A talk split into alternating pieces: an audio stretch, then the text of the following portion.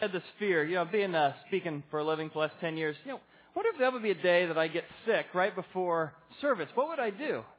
And at 6:30 this morning, I thought, I guess I'll get my butt out of bed and go to church. So what we're going to do is, if sometime during the message I end up getting sick, uh, we actually have a survey that we are going to do today anyway. At the end of the service, we'll move that to the middle of the service, and uh, really what we'd like to do is get feedback on uh, just things in the 9:15 service, 10:30 service, things that are going well, uh, things you like. You know, uh, excellence is very important to us. You know, our vision here as a church is to help people comfortably connect to God through the Bible and through a community of growing Christ followers. And one of the ways we try and shepherd well is we try and get feedback from you. And we value that. And this is kind of an instrument we're going to use to get feedback. And please give us feedback. Tell us the things you like, the things you change. Obviously, we can't do, you know, people sometimes have different opinions, but we want that feedback. It's our way of finding ways that we as a church can serve you better, honor you better, find ways in which we can create programs and create environments where you feel like you can grow and also you feel like you can invite your friends with. So, that may happen at the end of the message. It may happen any minute. We don't know, but just wanted to prepare you on that. Well, I'd like to invite Don to the stage. This is our last week for Book by Book. Can we just thank Don? This is his last week, all the work he's been doing. The book of 2 Samuel, we've been covering the books of the Bible kind of one at a time. The book of 2 Samuel is a roller coaster. It is a roller coaster of highs and lows and mountaintops and valleys. It's a giant soap opera of David's life. There's treachery, there's betrayal, there's murder, there's envying, there's deceiving, there's kind of sneaking away going on. It's an unbelievable soap opera that happens in this book. If you remember, in 1 Samuel, we were introduced to David, and David, the shepherd boy, David who killed Goliath. But in 2 Samuel, something has happened. David is about to rise to the kingdom. He's been chased around all through 1 Samuel. The king, uh, Saul, kind of the crazy guy, had chased him all up and down the fields. But in 2 Samuel, it's finally his rise to the top. It's his rise to power, his rise to fame. But something happens halfway in the book. If you read the chapter headings in your Bible, it says David conquers, David wins. God is with David. Chapters 1 through 10, it's more and more of God doing incredible things through David's life. And something happens in chapter 11 that changes all the, the titles in your Bible. Chapter 12 on is treachery, betrayal, pain, heartache. And the message of 2 Samuel over and over is this never take a time out in your walk with God. The stakes are too high. When we begin to coast, when we begin to kind of kind of get lazy about our walk with God, something happens. And often the people around us, our families, our neighbors, our friends, those who we have influence with, end up being the ones that take the pain. And that's what happens in David's life. You remember David's been chased up and down the field. Well, King Saul, if you remember where we ended up in 1 Samuel, King Saul has kind of got this battle, and his sons have just died, and he pulls out a sword and he's about to kill himself. And the servant says, Oh, don't do that, don't do that. He says, Please help me. servant says, No, I can't do that. So Saul ends up killing himself. And that's where the book ended. Well, that servant took the crown, literally the crown, off Saul's head, held it in his hand, and brought it. And in his hand, he held that crown, and he walked it up to David and said, David, here is the crown. It's finally your time. It is finally time that you've been waiting and waiting and waiting. Your walk with God is paid off. Here's the crown in your hand. And by the way, I'm the one that killed the old king. Now, it wasn't true. Saul had actually killed himself, but this servant thought, hey, if I tell David that I killed him, maybe I'll get a little special bonus. Maybe I'll be the second command. Maybe I'll kind of get a raise. David says, no way. How is it that you could not have had some kind of respect and honor the authority of the king? How could you have touched God's anointed? And as he goes to hand him the crown, David says, no. I would rather not be king. I'd rather lose power. I'd rather lose influence. I'd rather lose the riches that come with the kingdom rather than violate my walk with God. And he has the servant punished. That's how focused he was on staying close with God. That even the riches and power and influence of the kingdom wouldn't get him off track. Well, then what happens is Israel gets divided in half. There's 12 tribes, the 12 sons of Israel. One of them is Judah and the other 11. The other 11 form Israel up north. Judah goes down south. And the crown bounces again from one hand to another. David becomes the king of Judah down here. And up in Israel, the other 11 tribes, a guy by the name of Ishbosheth, I'll call him Ishi, for the sake of uh, conversation. Ishi becomes the king up north. So again, the crown bounces again to this guy named Ishbosheth. And Ishbosheth becomes king, and he was related to Saul. So now the civil war is beginning between down here Joab, who's the general with David, and Ishi and his general Abner. And the civil war is happening, and problems are happening. So let's start up here in the north.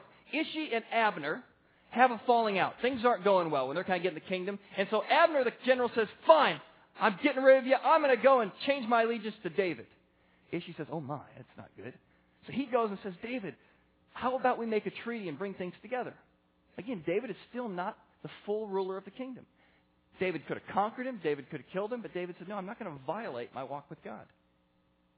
David says, Let's make peace. Well, Joab doesn't like that. That's David's general. So he goes and chases Abner down and kills Abner off. And Ishi's got a couple servants around him. They end up killing Ishi off. There's just people dying all over the place.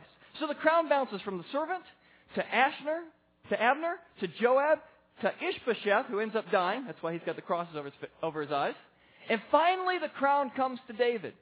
But the guys who killed off Ishbosheth, they come up to David and they say, David, um, we killed off Ishbosheth so that you can have the crown. And they hand him the crown.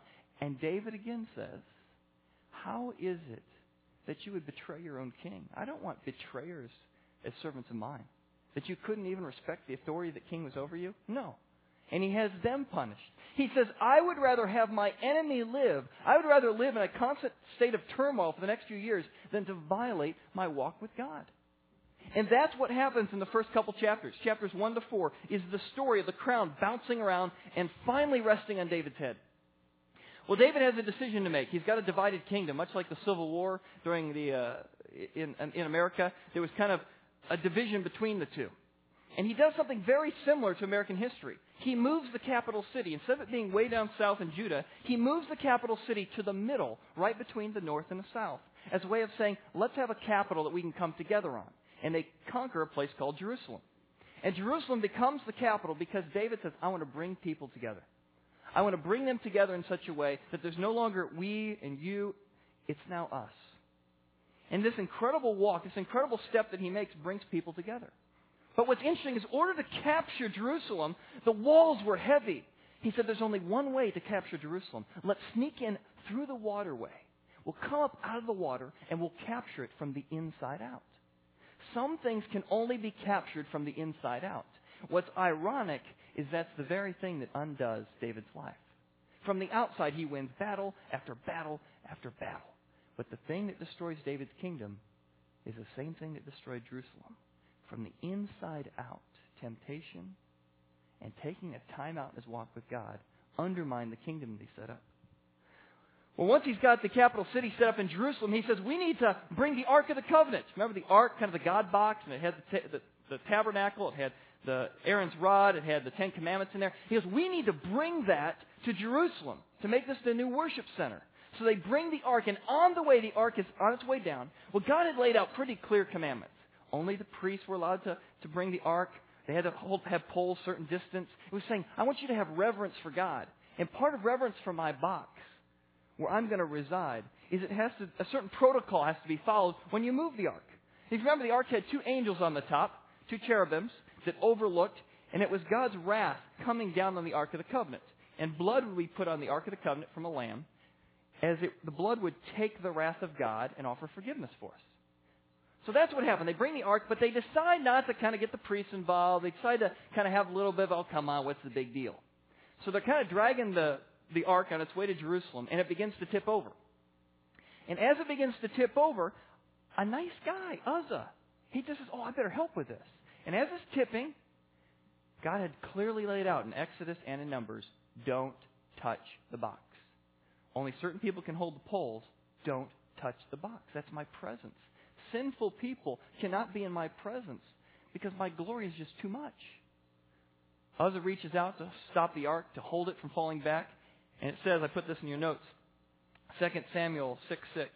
Uzzah put out his hand to the ark of the God and took hold of it. Whoa, let's keep this from tipping over. For the oxen had stumbled. Well, you're not supposed to carry it with oxen. But anyway. Then the anger of the Lord was aroused against Uzzah. And God struck him there for his error. And he died there by the ark. Now, think I won't continue reading for a second. Does that make you mad? God, how unfair. The guy is just helping out. Don't make a big deal about this. That's when I read this, I go, God, why would you do this? And I love it because that's exactly how David felt. Continues. David became angry because of the Lord's outbreak against Uzzah. And he called the place Perez Uzzah, which means outbreak against Uzzah. Clever name. And he came up with it all by himself. Outbreak against Uzzah. What happened there? Well, there was an outbreak against Uzzah. But he's angry at God. It's this honest prayer saying, and look what he does. David was afraid of the Lord that day, and he said, How can the ark of the Lord come to me? Many times we are comfortable with some attribute of God. May we like grace God. Oh, I love grace God. I love loving God. I love patient God. Man, I need patient God. I like long suffering God because I make him suffer a long time. I like gracious, merciful God that forgives my sins. But the other attributes of God, the holiness of God, the justice of God, those are the ones we come in contact with. We say, yes, I want God to be just against those people. You know, my ex-wife, my ex-husband, my whoever it is. We've got a list of people we want him to be just with. But when we come encounter with a new character, God, it can just unsettle us. But God allows for honest dialogue with Him on these things. I had an honest prayer with God last, uh, I think it was three days ago. I had flooded my basement again.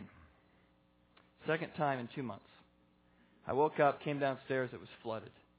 Spent all day cleaning it all up, and Beth and I were praying. It was about midnight, and we're just kind of, we hold hands and kind of pray. And I just kind of prayed out loud this time. I said, God, please, it just seems like we've had one sickness after another for the last couple of years, one kind of tragedy after another. There's people with a lot worse things going on, but just throw us a bone here. I mean, honestly, give it get some relief. I prayed this really great prayer. I mean, it really was a great prayer. As prayers go. It's 12 o'clock. Please protect my family from sickness and blah, blah, blah. I wake up at 1 o'clock to my daughter throwing up on me. I was so mad. I was so mad at God. I, mean, I just asked for his protection. I just asked him to watch out. I was doing the right thing. God, throw me a bone here. And I had this honest dialogue with God saying, God, I'm angry at you. Why would this happen? And you know, it was one of the most honest prayers I've had in the last couple of weeks. And you know, the, the book of Psalms, written many by David, are stories of us just being honest with God. If God is not big enough to take our honesty, we shouldn't have to fool, fake, pretend we're something we're not. God, I feel this way. I know it may not even be right, but help me in this. Help me experience you in this. Well, David begins to understand that even though we don't fully understand why God's holiness is what it is, he began to, in the fear of God, have a, a more respect for who God was, a sense of awe of God's presence. And he said after several months, let's bring the ark back. And now let's have our worship not based just on God the buddy God, God the loving God, but God the holy God. God, you got to respect this thing. You got to respect the box because it represents God, holy God, transcendent God who wants to dwell among us. So the ark comes. And as it comes into Jerusalem, they have a party to end all parties. I mean, this is a celebration. And David, if, if music was ever part of a worship service, David, like, there'd be like a five minute message and an hour and a half music time. I mean, he just had the, the timbrels and the drums and the guitars and everything going, let's worship God. And it says he took out his outer garment, which was kind of culturally the equivalent of being naked. I mean, he wasn't naked, but he took off his outer garment and he began to dance around. He was just so taken that God would use him as king. He was so taken that God would dwell among us in the ark. He was so taken that God had provided for him and cared for him and taken care of him. He began to dance around. Well, his wife Michal wasn't real impressed by this. She walks out and she says, Who is the king that you think you can just dance around half naked? And he says this I will be even more undignified than this if it brings glory to God.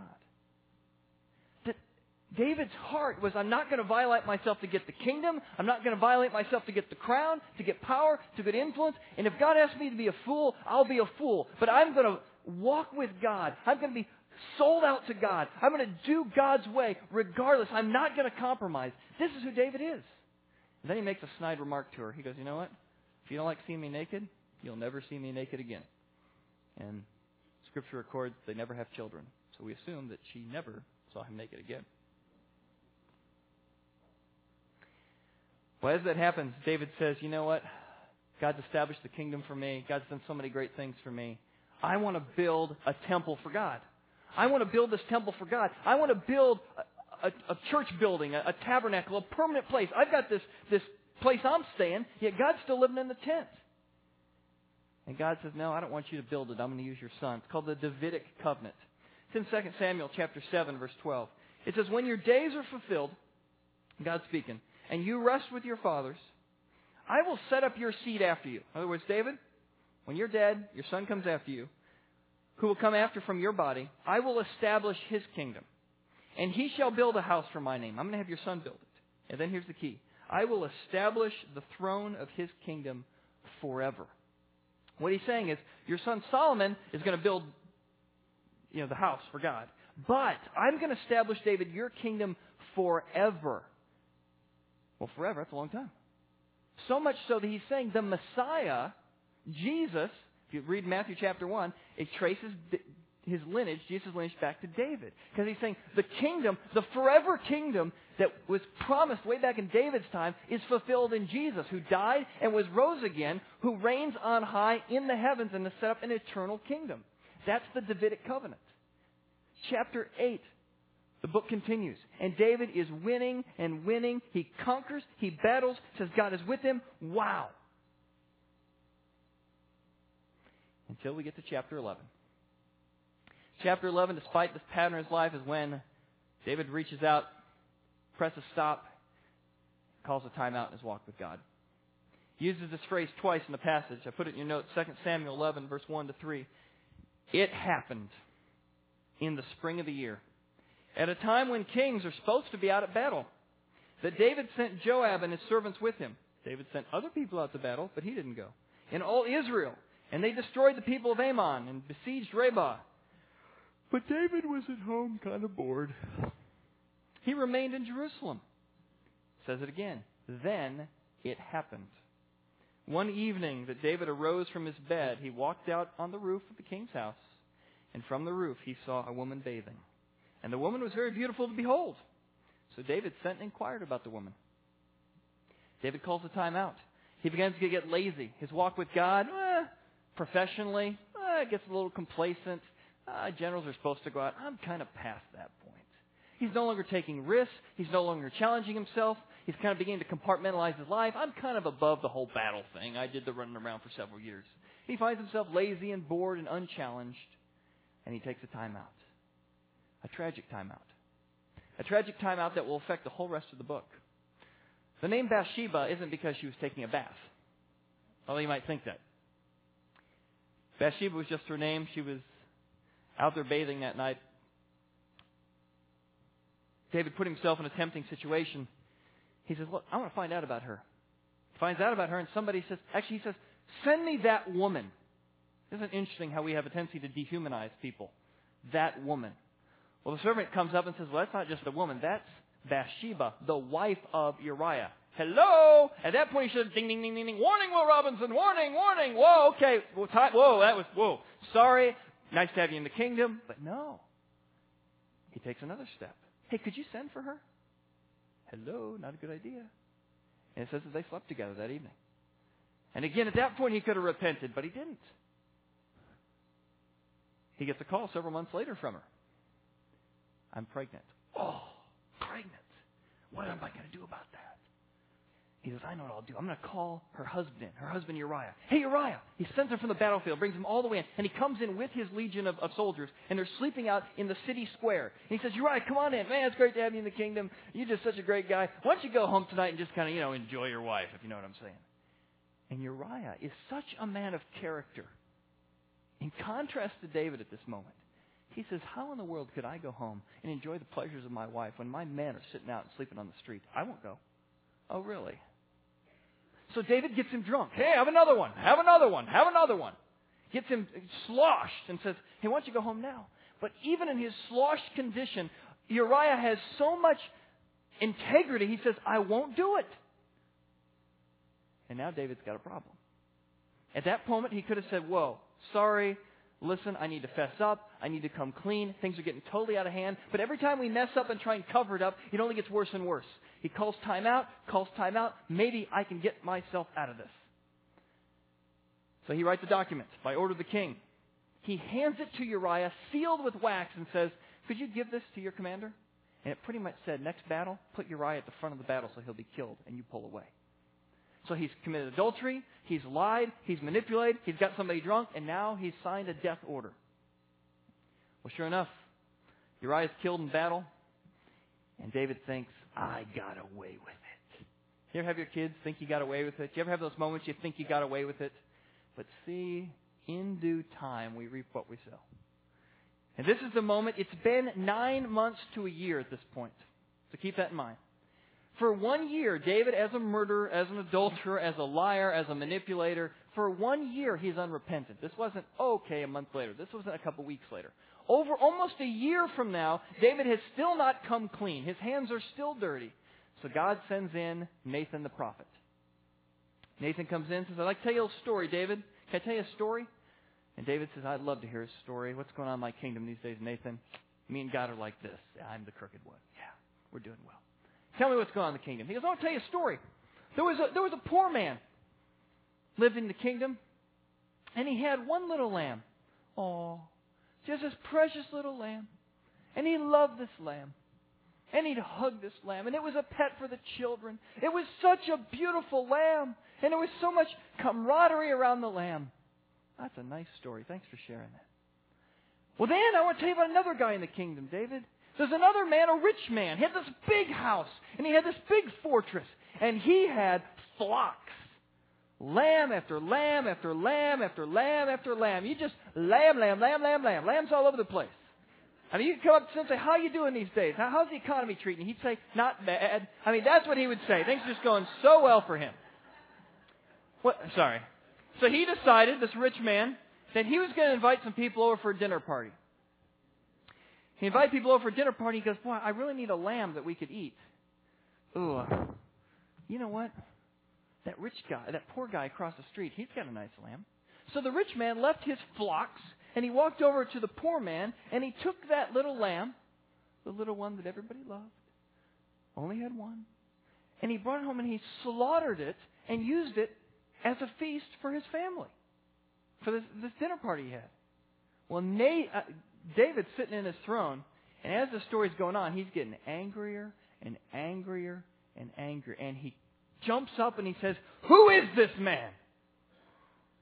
I will not rest till this man is killed this very day. Now, this is a tense moment. Isn't it amazing how, even though we struggle with certain sins and certain temptations, we can still be judgmental against other people? I'm always surprised at my capacity for hypocrisy. I can simultaneously be selfish and yet judge other people for being selfish. I can simultaneously be incredibly impatient, yet be impatient at other people being impatient.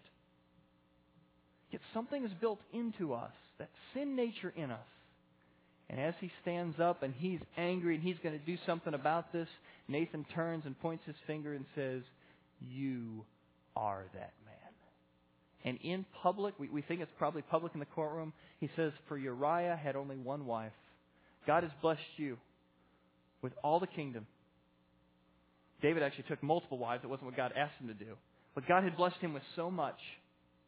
He says, And yet you went and took Bathsheba from Uriah. And at this point, he says, And because it took you a year to repent and you didn't even come clean with this, there's going to be some consequences to this in your life. The sword's never going to leave your house. In the same way you wreck somebody's family, this is going to stay with you. And pain is going to affect all the people around you. People that you love and care about, there's going to be a revolt in your family. There's going to be people trying to one up each other. Because you have chosen to step out of my protection and live in that state, you've walked out of the blessing of God. And the next 10 chapters talk about this very thing. What happens? What are the consequences well, we look in the news today and we see what's happening with the clergy in particular. And yeah, a person can repent and God is graceful and God is forgiving. But who goes back and helps that church and helps that community and helps those families that are affected? In some ways, when we take a time out in our walk with God, even though God will always restore us, there's consequences that people, how many of us know stories of I remember when I was a teenager and the pastor ran off with the secretary? 30 years later, people are still carrying the damage of decisions that somebody made. And that's what happens in his family. As David begins to ponder all these things, there begins to be an internal civil war. One of his uh, sons, by the name of Amnon, Amon, I mean, Amon falls in love with his half brother Tamar. And David is just clueless. I'll talk about that in the second service today. So much so that David goes, Well, why don't, is she sick in bed? Why don't you go? Or actually, he's sick in bed. Says to Tamar, Why don't you go help him out? Tamar goes into Amon's room and he pulls her into bed, rapes his half sister. Well, as that happens, Absalom, Tamar's sister, Tamar's brother, says, What happened? What happened? What? Dad, what are you going to do about this? And it says that his dad did nothing. He felt bad about it, but he did nothing. He lost his moral compass. He lost his ability to confront conflict and deal with it. And he thought, oh, oh. so he just, oh, I'm ignored. I can't do anything about it. Well, meanwhile, two years pass, and Absalom is angry that his sister was violated. Amnon has gotten away with it. And Absalom's waiting, Dad, do something about this. Do something about this. But he doesn't. So Absalom gets all the other brothers and they kill off Amon. And then he goes running. At this point, Dad has to step in. Although at this point, Absalom's run away. He's no longer in the kingdom. And it says that he mourned for his son every day, but he never went to him. And now three years pass. His son Absalom is angry. Three years of silence. What's going on? Dad doesn't care about me. Finally, Joab, remember the general, came up and he says, David, go to your son. Talk to him. Make things right.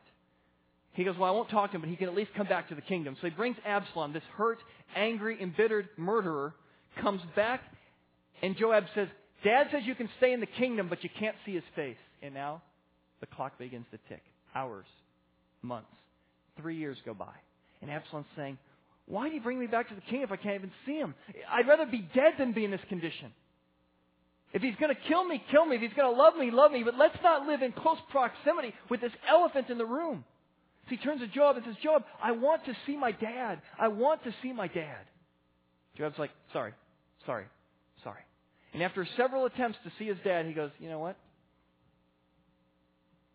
Sometimes when you can't get people's attention the right way, you do it the wrong way. So he took out a match and he went and he let, he burned down the fields of General Joab. Well, now he's got Joab's attention. And many times, if our kids try and interact with us and we don't give them appropriate attention, they'll begin to act out and get attention in other ways. That's what happens to Absalom. Dad, if you're going to ignore me, Dad, if you're going to just keep your distance from me, I'll get your attention if this is what it takes. And so Dad comes back, and again, they never resolve the issues. Dad's, David comes to him, and he hasn't said Absalom's name now in eight years. And he turns to Absalom, and he says, Absalom, um, here, I'll buy you a chariot. And he buys him all kinds of stuff, but they never get to the root of the problem. They never deal with it. They never have forgiveness. They never get consequences. So there's still this elephant. And at that point, Absalom decides, all this anger, I'm going to undo dad. And that's what he does. He begins to sit at the temple gate and gossip, and you know, if I was in charge, oh, I'd make better decisions than that. And he undermines his dad's kingdom. And finally he leads this revolt, and they come up against his dad, and dad sneaks out the back door and runs away and Absalom, the very one who had been, you know, disgusted at what had happened to his sister, became the very thing he hated. In order to let his anger and show dad who's boss, he took all his dad's concubines and he went up to the top of the temple on the roof and he slept with his dad's concubines on the roof as a way of saying, huh, look who's in charge now. Pain, heartache, all tracing back to one tragic timeout. But David doesn't want to kill his son. Finally, he's kind of knocked to his senses and say, I've got to get things right. I've got to get things right. He turns to Joab, Joab, capture him, but don't kill him. Well, Absalom had really long hair, reminiscent of Samson, maybe, just really long. We're going to show a video in the second service. He looks like Bozo, but uh, really long hair. So much so that he's Joab's got him on the run, and as he's running, his hair he goes under this branch on his horse, and the tree branch catches his hair, and the horse continues on. And Absalom swings there between heaven and earth, stuck. And Joab is so tired of it all. He's so tired of putting up with David's mess, so tired of cleaning up David's mess. He comes up, and here's Absalom dangling there, and Dad had said, Don't kill him. He says, I don't care. And he pulls out a spear, And he kills Absalom right there dangling from the tree. He comes back, lies to David, and says, David, your son died in battle. And now it's been about 18 years, somewhere between 12 to 18. And for the first time, David says Absalom's name. He cries, he falls to his knees, says, Absalom, Absalom, my son, my son. Absalom, Absalom, my son, my son. If only I could go back. If only I could undo what had been done. But you can't go back. When we take a time out, the damage that's done, the people that are hurt, you can make some things right, but some things you can't. David, the time to go back, the time to make things right was when you saw Bathsheba and went, Whoa, I should be out of battle. The time to make things right is when Uriah came in and you said, Listen, we need to talk. The time to make things right is when your son was saying, Dad, just talk to me. Talk to me. Don't ignore me. The time to make things right is when he burns the fields trying to get your attention. Let's get together. Let's do whatever it takes to bring us back together. Come talk to me. But often we wait until it's too late, until the hurt capacity's gone up too high. And so much could have been saved. So much could have been salvaged. I want to invite the band to come up as I close this part of the message. I was listening to the song several years ago, and it really is the heart of conflict. It's the heart of what David and Absalom had or needed. It was those conversations. Say, this is going to be easy. It may even be difficult, but I'm going to talk to him. I'm going to make things right. I'm going to get in there. I'm going to own up to the things I did wrong. I'm going to deal with the consequence of my own actions, and I'm going to pay the price to make things right. And David pins this psalm about this very story. He says, Have mercy upon me, O God, according to your loving kindness, according to the multitudes of your tender mercies. Blot out my transgressions. Wash me thoroughly from my iniquity. Cleanse me from my sin, for I acknowledge my transgressions. And my sin is always before me. Against you, you alone have I sinned and done evil in the sight. Create in me a clean heart. So, the band does this next song. I want you just to take a few minutes to ponder. It's a fun song, it's kind of a neat energy song, but the overwhelming message is come talk to me. Who are the people you need to talk to? Who are the people that the divide has grown longer and wider and wider between you and them? That God might say today, before we go to communion, you need to come together and ask forgiveness of that person.